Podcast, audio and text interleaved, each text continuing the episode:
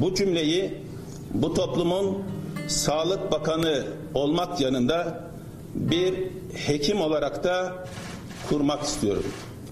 Koronavirüsle mücadelemizde bugün ilk kez bir hastamı kaybettim. Toplumu temsilen onu en yakın takip eden kişilerdenim. Kendisi 89 yaşındaydı. Virüsü Çin temaslı bir çalışanından aldı. İlk kaybımız olan beyefendiye Allah'tan rahmet diliyorum. Bugün yapılan testlerde pozitif sonuç 51 kişidir. Toplam hasta sayımız 98 olmuştur. Haber podcastle buluştu. Kısa Dalga Podcast. Twitter adresimiz @kısadalgamedya.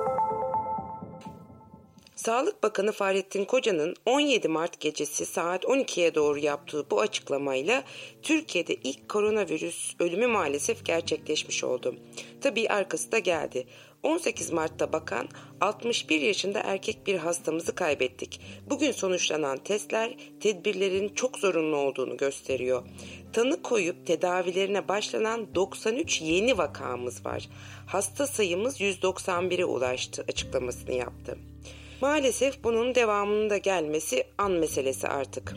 Çünkü dünyadaki gelişmelerden de biliyoruz ki Covid-19 çok hızlı ve geometrik hızla yayılan bir hastalık. Koronavirüs güncesi podcast serimizde daha önce de önemli bilgiler veren Başkent Üniversitesi Enfeksiyon Hastalıklarından Profesör Doktor Özlem Azap hastalığın nasıl seyredeceğine dair bir değerlendirme yapıyor. Ölüm... Bunları söylemek mümkün değil. Yani dünyanın hiçbir yerinde böyle bir hesaplamayı yapmak mümkün değil. Türkiye özelinde veya A ülkesi özelliğinde.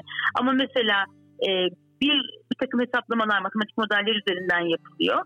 Buna göre dünya nüfusunun yarısından çoğu e, bu hastalığı geçirecek. Ama bu, bu bir hafta içinde 10 gün içinde değil de zamana yayılmış bir şekilde dünya nüfusunun yarısından çoğu bu hastalığa hastalığı geçirecek. Ee, bunu söyleyebiliriz. İkincisi eğer bir ölü ölüm tespit edilmişse bir olgudan bu hastalıktan e, 800 civarında hasta kişinin olduğu söylenebilir deniyor matematik modellerde. Ama bunlar tabii daha teorik yani matematik model adı üstünde bir model bu. Buradaki e, sayılar ülkenin koşullarına, e, kişilerin temas sürelerine temas ederken ki e, vücutlarında bulunan virüs miktarına göre değişmek üzere çok farklı sayılar olabilir. Ama şu anki e, hesaplamalarda bir kişi e, COVID-19'dan kaybedilmişse aşağı yukarı 800 civarında olgu vardır gibi e, söyleniyor bir takım hesaplamalarla, matematik modellerle. Dünyada geçerli durum böyle ve evet tatsız. Şimdi tekrar Türkiye'ye bakalım. Ben Kısa Dalga'dan Nazan Özcan.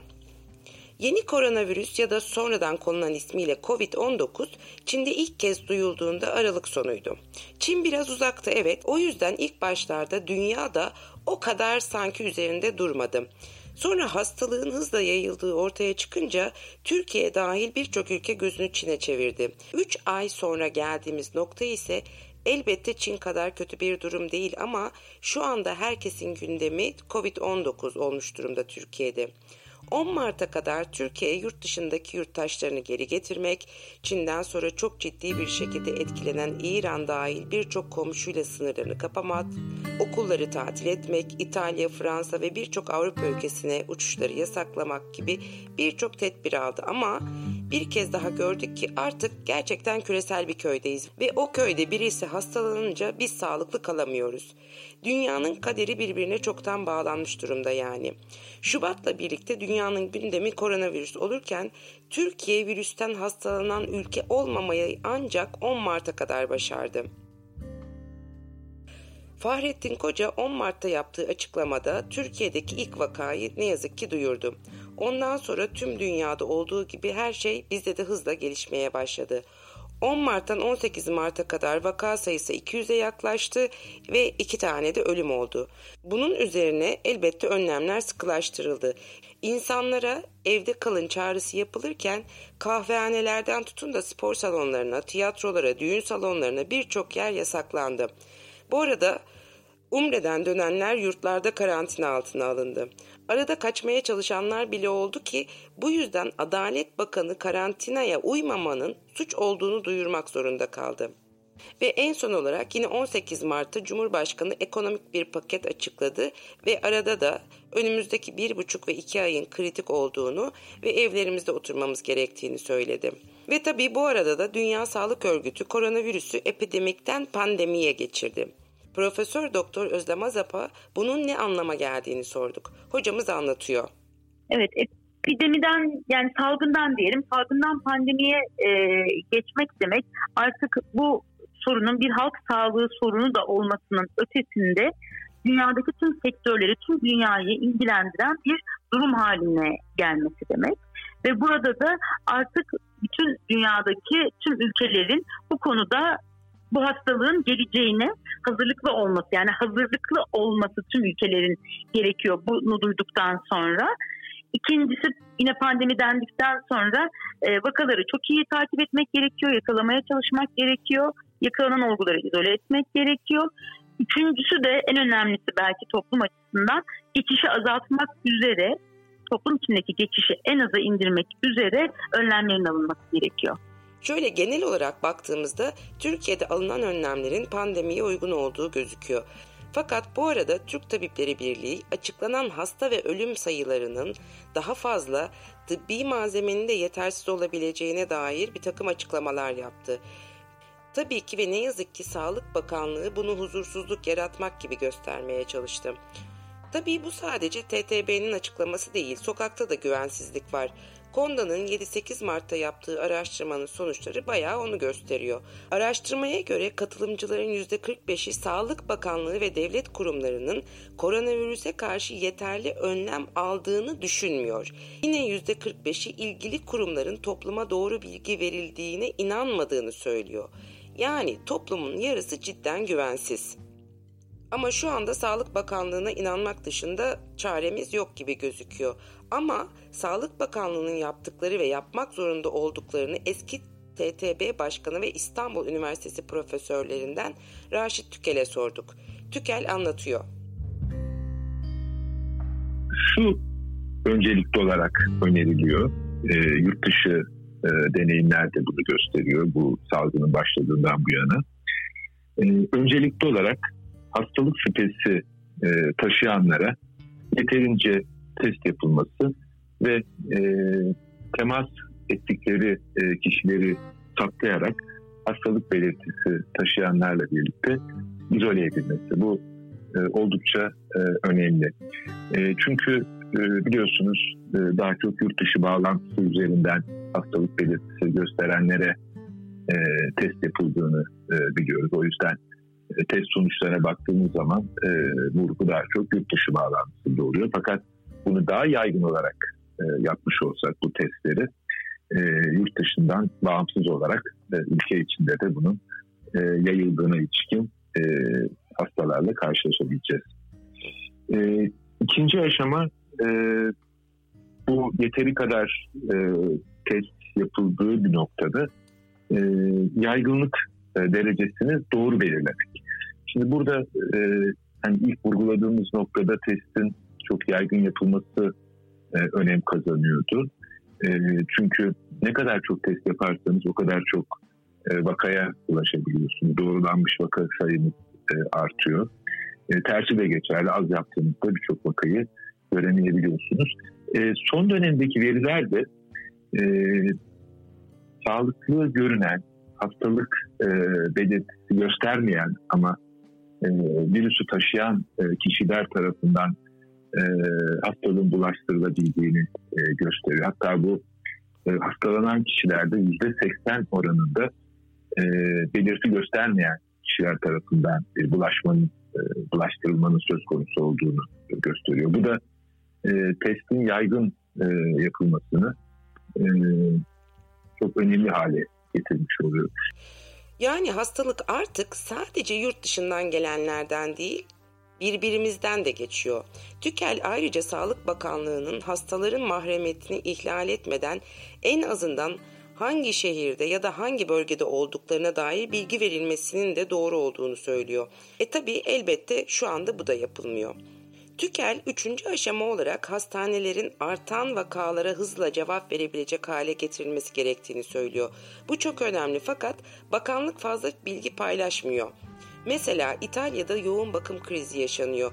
Yeterli yatak olmadığı için doktorlar kimlerin yoğun bakıma ya da solunum cihazına bağlanacağına dair cidden vicdanen çok zor bir karar vermek zorunda kalıyorlar.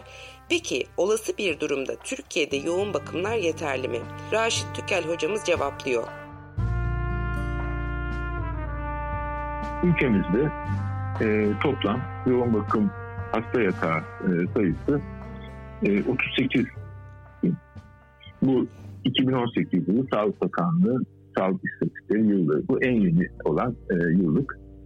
E, bunun yaklaşık 16 bini e, Sağlık Bakanlığı e, hastanelerinde 16 bini özel hastanelerde ben yuvarlayarak veriyorum rakamları e, 6 bini üniversitelerde. E, fakat e, bu e, yoğun bakım yatağı e, sayısı e, bizim ihtiyacımızı e, karşılayacak yatak sayısına karşılık geliyor mu? E, burası gerçekten dikkatli değerlendirilmesi gerekiyor. Çünkü e, yeni yapılan hastanelerde biliyorsunuz e, merkezi havalandırmalı e, binalar var. Buralarda işte pencereler e, açılmıyor. E, hava ısıtılıyor, soğutuluyor. ve bina içinde e, sürküle ediliyor ve e, buraların enfeksiyon kontrolü açısından e, çok ciddi zorlukları oluyor. Bu nedenle de e, bazı odaların böyle e, binalarda, şehir hastaneleri binaları tabii e, tipik bir örnek diye düşünebiliriz. Ya da son dönemde yapılan hastaneler. E, negatif basınçlı, negatif ventilasyonlu izolasyon odaları e, buralarda oluşturulması e, önemli. Bu odalar e, mimari olarak e, yoğun bakım ünitesi içinde ama e, o diğer yataklardan e, farklı. E, işte burada e, özel bir filtre e, var, negatif e, basınç var ve e, bu olduğu durumda e, siz buraya yatırdığınız bulaşıcı hastalığı olan bir kişiyi diğer hastalarla e, onları bulaştırmasını önlemiş e, oluyorsunuz. E, bunların sayısı da e, çok fazla e, değil. Örneğin e, o büyük hastanelerde 2-3 e, e, izolasyon yatağı oluyor ki e, işte COVID-19 hastasını e, sınırlı sayıda e, izolasyon yatağına yatırmak e, mümkün olabiliyor. Başkent Üniversitesi'nden Profesör Doktor Özlem Azap ise bunun süreçte görülebileceğinin altını çiziyor. Evet bunların e, Sağlık Bakanlığı Ocak ayının ortasından itibaren bu konularda hazırlık yaptığını, yeterli malzemenin olduğunu ve planlamaların yapıldığını söylüyor. Bu çerçevede şimdi yaşayarak göreceğiz olgu sayıları arttıkça. Yeterli olduğunu umuyorum. Şu anda yani salgın henüz başlamadığı için yetersiz diyebileceğimiz bir e, çok sayıda hastayla henüz karşılaşmadık. Yani salgın başlamadı derken olgu sayıları çok olmadığı için değil. Yoksa pandemi Dünya Sağlık Örgütü Başkanı tarafından ilan edilmiş durumda zaten. Dolayısıyla bu hazırlıkların teorik olarak yapıldığını biliyoruz. Pratik olarak da olup olmadığını yaşayarak göreceğiz. Tabii ki umudumuz İtalya, Fransa ya da diğer Avrupa ülkeleri kadar büyük bir kriz yaşamamak. Çünkü 18 Mart itibariyle veriler Avrupa'daki koronavirüs ölümlerinin Asya'yı geçtiğini gösteriyor. Dünyada toplamda 215 bin vaka ve 9 bine yakın ölüm var ne yazık ki. Çin biraz daha sakinleşmiş gibi gözüküyor fakat İtalya çok zor zamanlar yaşıyor gerçekten. Ölümler 3000'e yaklaştı. 36 bin vaka var İtalya'da. Öl, e, İtalya'da ölümler 3000'e yaklaştı. 36 bin vaka var.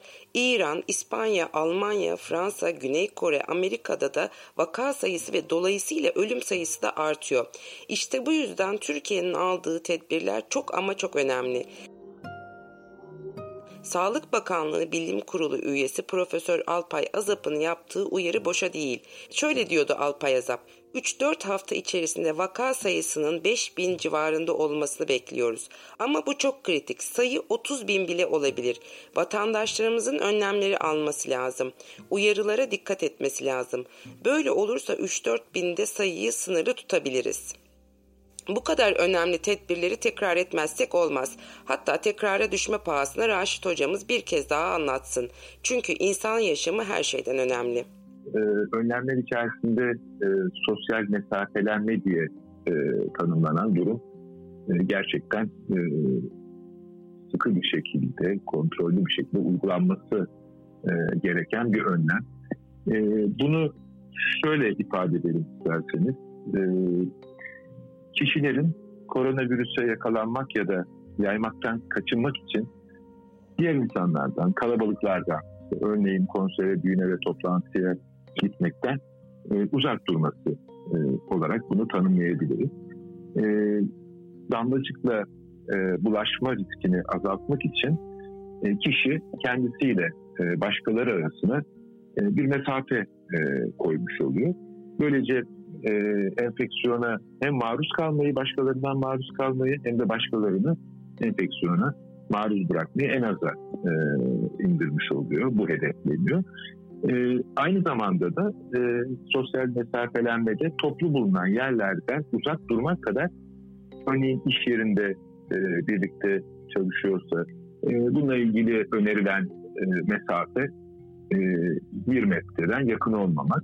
E, hastalık belirtisi taşıyan kişilerle e, karşılaşıldığında ise e, bu mesafenin 2 metre e, olması şeklinde ifade edebiliriz. Şimdi bu önlemler e, alınıyor çeşitli dönemlerde. E, tabii daha genişletilmesi ve e, olayın e, yayılma boyutuyla e, daha da e, belki katılaştırılması e, gerekiyor zaman içerisinde. Toplu bulunan e, yerlerin kapatılması anlamında. E, bu noktada bir şeye de tabii dikkat çekmek e, gerekiyor. E, yakın dönemde e, yapılmış olan e, 7-8 Mart tarihlerini kapsayan bir saha çalışması var. Bir araştırma şirketi e, bu çalışmayı yapıyor ve e, burada görülüyor ki e, %97'si e, araştırmaya katılanların e, haberdar e, virüsle ilgili, koronavirüsle ilgili. %85'i e, önlemleri ne olduğunu biliyor. Fakat uygulayanların sayısı, önlemleri uygulayanların sayısı %55. Şimdi burada e, o zaman e, şöyle bir şeyi de hedef olarak koymamız gerekiyor. E, hani uzmanlar e, çıkıyor, açıklamalar yapıyor. Bunlar çok değerli, çok önemli e, önlemleri anlatıyorlar. E, fakat e, bunlar e, muhatapta yani e, anlatılan kişilerde, halkımızda ne kadar bir davranış değişikliği ve tutum değişikliğine yol açıyor. E, bunların ölçülmesi e, gerekiyor.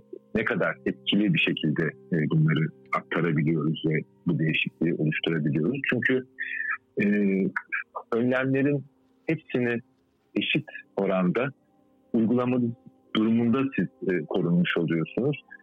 Örneğin bu önlemlerden birisini eksik bıraktığınızda aslında sizin e, korunmanız o eksik bıraktığınız önlem e, düzeyinde e, olmuş oluyor. Haber podcastle buluştu. Kısa Dalga Podcast. Twitter adresimiz @kısadalgamedya. Hocamızın verdiği istatistikler biraz acıklı doğrusu. Türkiye'dekilerin %55'i koronavirüse karşı gerekenleri yapmıyormuş demek yani. Toplumun yarıya yakını el yıkamak, insanlarla araya mesafe koymak gibi son derece basit şeyleri yapmaktan imtina ediyor. Ayrıca da şunu da önemseyelim. İçişleri Bakanlığı'nın ve Sağlık Bakanlığı'nın aldığı önlemler tatil olsun diye alınmadı. Aksine bu tedbirler birbirimizden uzaklaşmamız ve virüsün bulaşma zincirini kırabilmemiz için alındı. O yüzden nasılsa okullar tatil, iş yok, trafikte rahat gibi şeylere kanıp kalabalığa karışmak akıl kârı değil. Bu bir tatil değil daha doğrusu. Hastalığın yayılmasını önlemek için tedbirler bunlar. Basit görünebilir ama bu önlemler şu anda yapılabilecek en iyi şey. Kolay diye küçümsemeyin yani. Çünkü bulaşma hızı çok ciddi. Raşit Tükel'e kulak verelim. Ee, bununla ilgili elimizdeki e, bilgiler 14 e, güne kadar e, bu bulaştırılabiliyor. Enkübasyon dönemi e, dediğimiz dönem. Fakat e, kimi kaynaklar bunu 24 güne kadar çıkabileceğine ilişkin bazı veriler sunuyorlar ama standart olarak kabul edilen 14 güne kadar daha çok da uygulamalar onun üzerinden yapılıyor. Bu bulaştırma ile ilgili olarak da yaklaşık e, iki, iki buçuk, üç e, bulaştırma kat. E, yani bir kişinin e, işte üç kişiye bulaştırması ama bu tabii geometrik bir artış e, gösteriyor. Öyle düşünürseniz yani bunun e, bir anda yüksek sayılara e, çıkabildiğini. Ölüm oranları çok çok yüksek olmasa da bunu hafife almak gibi bir şansımız yok. Çünkü bir ölüm asla yüzdeyle hesaplanacak bir şey değil. Her ölüm acıdır ve önemlidir. Raşit Tükel devam etsin. Hani ölüm oranları ile ilgili e, bir şey söyleyebiliriz. E, bu e, standart olarak e, 3.4 olarak kabul ediliyor. E, fakat e, yaşa göre çok e, değiştiğini belirtelim e, ölüm oranlarının. Hastalığa yakalanan kişiler açısından söylüyorum. E, 50 yaşın altında e, oldukça düşük kabul ediliyor e, ölüm oranları. 50 ile 60 yaş arasında işte yüzde bir buçuk. 60-70 yaş arasında yüzde üç. 70-80 yaş arasında e, yüzde sekiz. 80 e, yaşın üstünde yüzde on beş. Yani bu e, takım merkezlerin e, verilerden derlediği oranlar e, bunlar tabii değişiklikler gösterebilir.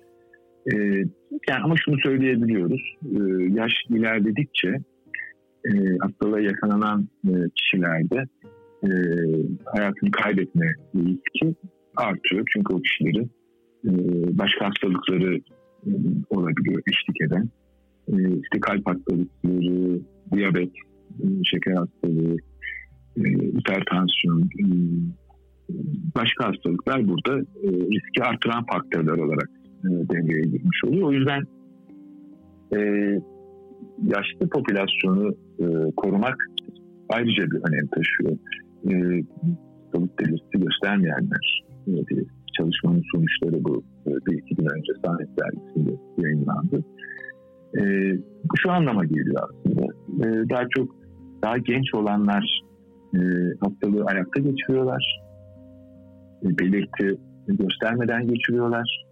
E, ve daha yaşlı olanlara, bunlar görecek kavramlar ama daha yaşlı olanlara bu hastalığı bulaştırabiliyorlar ve e, yaşa göre ve kişinin e, fiziksel sağlığına göre bu e, virütük enfeksiyon dışındaki sağlık durumuna göre de risk artıyor. O yüzden e, bizim özellikle e, 60 yaş e, üzerindeki e, popülasyona, kişilere e, çok daha dikkatli e, yaklaşmamız e, gerekiyor onların e, riskini azaltmak açısından. Çünkü siz e, mikrobu alıp kendiniz hasta olmadan bunu e, riskli bir kişiye bulaştırıp onun hasta olmasını ya da riskli bir duruma girmesine e, istemeden e, sebep olabilirsiniz. Bunun için önlemlerin önemi bir kez daha ortaya çıkıyor.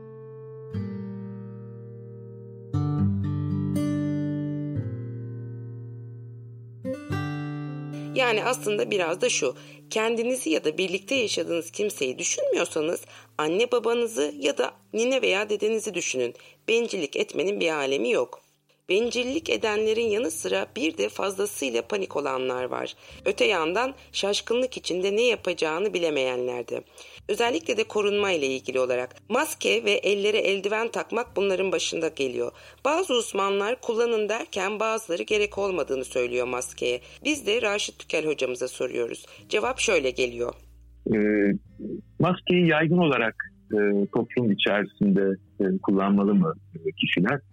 E, bu önerilmiyor. Çünkü e, sağlık çalışanlarının maske kullanmasını tabii bir kenarda bırakıyorum, dışarıda tutuyorum ama e, kişilerin e, topluluk içerisinde maskeyle mi dolaşmaları gerekiyor? Maske kullansınlar mı, bulaşmayı önler mi? E, burada daha çok maskenin e, kullanımı, e, burada işte tıbbi maskeden, basit maskelerden bahsediyoruz. cerrahi maskelerden. E, kişi hasta olduğunda hastalık belirtilerini başkalarına bulaşmamak için, bulaştırmamak için kullanması öneriliyor. Bu hastalık e, belirtileri, örneğin ateşiniz var, işte öksürüğünüz var, e, nezle, grip belirtileriniz var. Bu durumda maske taktığınızda e, başkalarının e, sizden o mikrobu almasını e, engellemiş oluyorsunuz. Onun dışında yaygın olarak maske kullanılması ve birçok açıdan e, sakıncalı da e, görülüyor. E, çok gerektiği yerlerde sağlık çalışanlarının kullanması gereken ya da biraz önce konuştuğumuz e, hastalık belirtileri gösterenlerin ya da immün sistemi baskılanmış olanların kullanması gereken maskelerin ulaşılmak, maskelere ulaşılmakla ilgili zorluklar ortaya çıkabiliyor. Yine de ille de kullanacağım diyenlere küçük bir uyarım.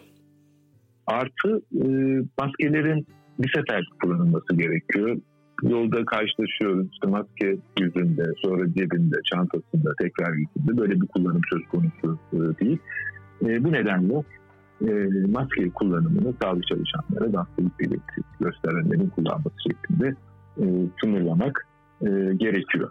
Virüsten korunmanın maskeden daha etkili yöntemleri var. Çünkü bir uzman doktor arkadaşımızın dediği gibi virüsler havada yüzmüyor ve biz onları habire yutmuyoruz. Burada sözü yine Profesör Doktor Raşit Tükel'e bırakalım. Bazı e, veriler işte virüsün havada belli bir süre kalabildiğine ilişkin veriler var ama genel olarak o söylenen doğru. Yani siz e, sokakta e, dolaşırken virüsle e, karşılaşma ihtimali çok düşük. E, daha çok e, ellerimizle e, o virüsü e, alıyoruz ve bulaştırıyoruz. E, burada tabii e, daha çok e, dokunulan yerler önem kazanabiliyor. Mesela evimizde olabilir, toplu taşıma araçlarında olabilir, e, temas ettiğimiz yüzeyler, kullanım eşyaları, sık kullandığımız eşyalar. O yüzden bunların dezenfekte edilmesi e, çok önemli eğer bizim kullanım alanımız içerisindeyse. E, değilse e, bizi buralarla temas ettikten sonra kesinlikle elimizi yüzümüze, gözümüze, burnumuza e, değdirmememiz, bunlarla temas etmememiz ve ilk fırsatta aklımıza geldikçe hatta e, ellerimizi bu dönem için e, özellikle söylüyorum e, sabunla 20 saniyeden az olmayacak şekilde e, yıkamamız e, gerekiyor. E, en kritik nokta e, bu gerçekten.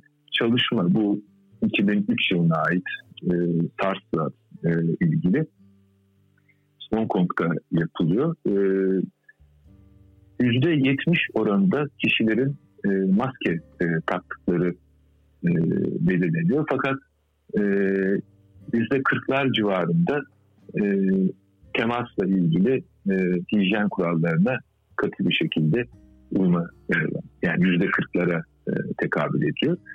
E, orada işte sizin e, korunma oranınız %40'lık bir birime dahil olmuş oluyor. Onu yapmadığınız zaman her türlü bulaşmaya küçük hale geliyorsunuz. O yüzden e, bunların hepsinin e, kapsamlı ve bütünlüklü bir şekilde uygulanması e, çok önemli. Birini eksik bıraktığınız zaman e, virüsün bulaşması ile ilgili yolları da e, bir yerde açmış oluyorsunuz. Şu günlerde tabii ki kendi kendimize teşhis koymak yapacağımız en anlamsız iş olur ama yine de kendimizi hasta hissediyorsak ne yapacağız diye düşünüyoruz. Birçok insan şu an en küçük nezle ya da grip belirtisinde Covid-19'a mı yakalandım diye paniğe kapılıyor. Evet benzer semptomlar var ama biraz daha farklı yeni koronavirüs. Raşit Tükel'de söz. Bu enfeksiyonun e, Covid-19 en yaygın e, belirtileri ateş, öksürük ve solunum zorluğu. Fakat e, vakanın e, ağırlığına göre e, bu belirtilere eklenenler olabiliyor. Örneğin işte pneumonia dediğimiz zatürre eklenebiliyor. Ağır akut solunum yolu enfeksiyonu hatta daha ileride böbrek yetmezliği ve ölüme kadar gidebilen e, bir süreç söz konusu oluyor.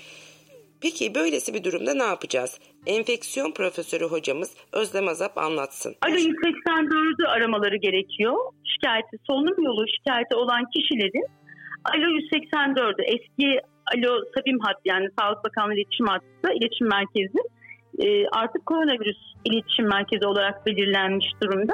Alo 184'ü arayacak e, hasta veya hasta yakınlarımız. Oradan bilgi alacaklar ve oradan yönlendirilecekler. Hem gidecekleri hastane konusunda hem de hastaneye gitmeleri gerekmiyorsa evde yapmaları gereken e, işler ya da şeyler konusunda e, SABİM tarafından bilgilendirilecekler. Evet haklısınız konu çok sıkıcı. Hayatımız zorlaştı. Evde oturmak da son derece tatsız. Umalım ki bu bulaşıcı olan hastalık değil, umut ve dayanışma olsun. En sonda da bizden önce evde oturanlardan Almin O'nun yaptığı Simon and Garfunkel'in müthiş Sound of Silence şarkısının Fight the Virus versiyonu şuraya bırakalım. Dayanışma ve sağlıkla kalın. We stand and fight the virus. We hear of theories how it grew. From snakes and bats became a flu. Haber podcastle buluştu. Kısa Dalga yayında. Bizi Kısa Dalga Net ve podcast platformlarından dinleyebilirsiniz.